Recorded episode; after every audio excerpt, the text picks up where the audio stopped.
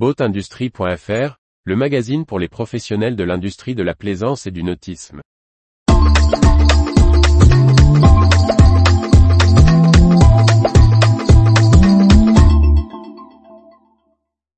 Bateau d'occasion, skipper. Comment vérifier la validité des documents fournis ? Par Briag Merlet. Lors de l'achat d'un bateau d'occasion, de la location d'une embarcation ou lorsque l'on fait appel à un skipper, l'interlocuteur vous présente des documents officiels attestant qu'il est bien propriétaire ou que son brevet de marin est bien à jour. Il est désormais possible de s'assurer en ligne de la validité de ce document. Comme de nombreuses administrations, les affaires maritimes travaillent à dématérialiser les démarches.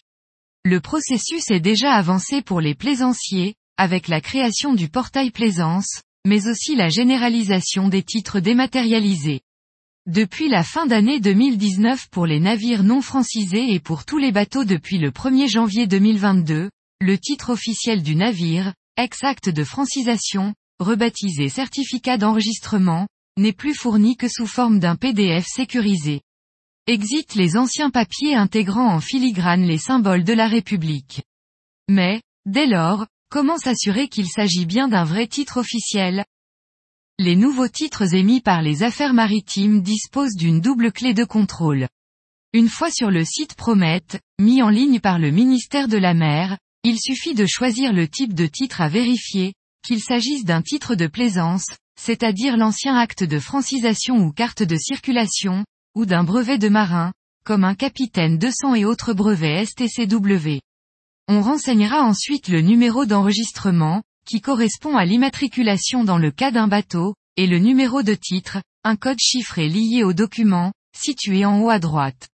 Si le document est valide, Prométhée affiche alors les éléments principaux permettant de contrôler qu'il n'a pas été maquillé. Dans le cas d'un bateau, on retrouvera le modèle, les moteurs, le nom du propriétaire. On pourra même le visualiser en entier par un simple clic supplémentaire. À terme, les affaires maritimes souhaitent intégrer un QR code sur le document pour accélérer la démarche. Dans le cas d'une transaction de bateau d'occasion, il peut être bon de s'assurer que le document fourni est bien valable. De même lorsque l'on fait appel à un skipper professionnel.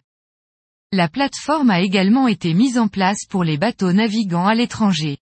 Disponible en anglais, elle permet aux gardes-côtes de tous les pays de s'assurer de l'authenticité du document en cas de contrôle d'un bateau battant pavillon français.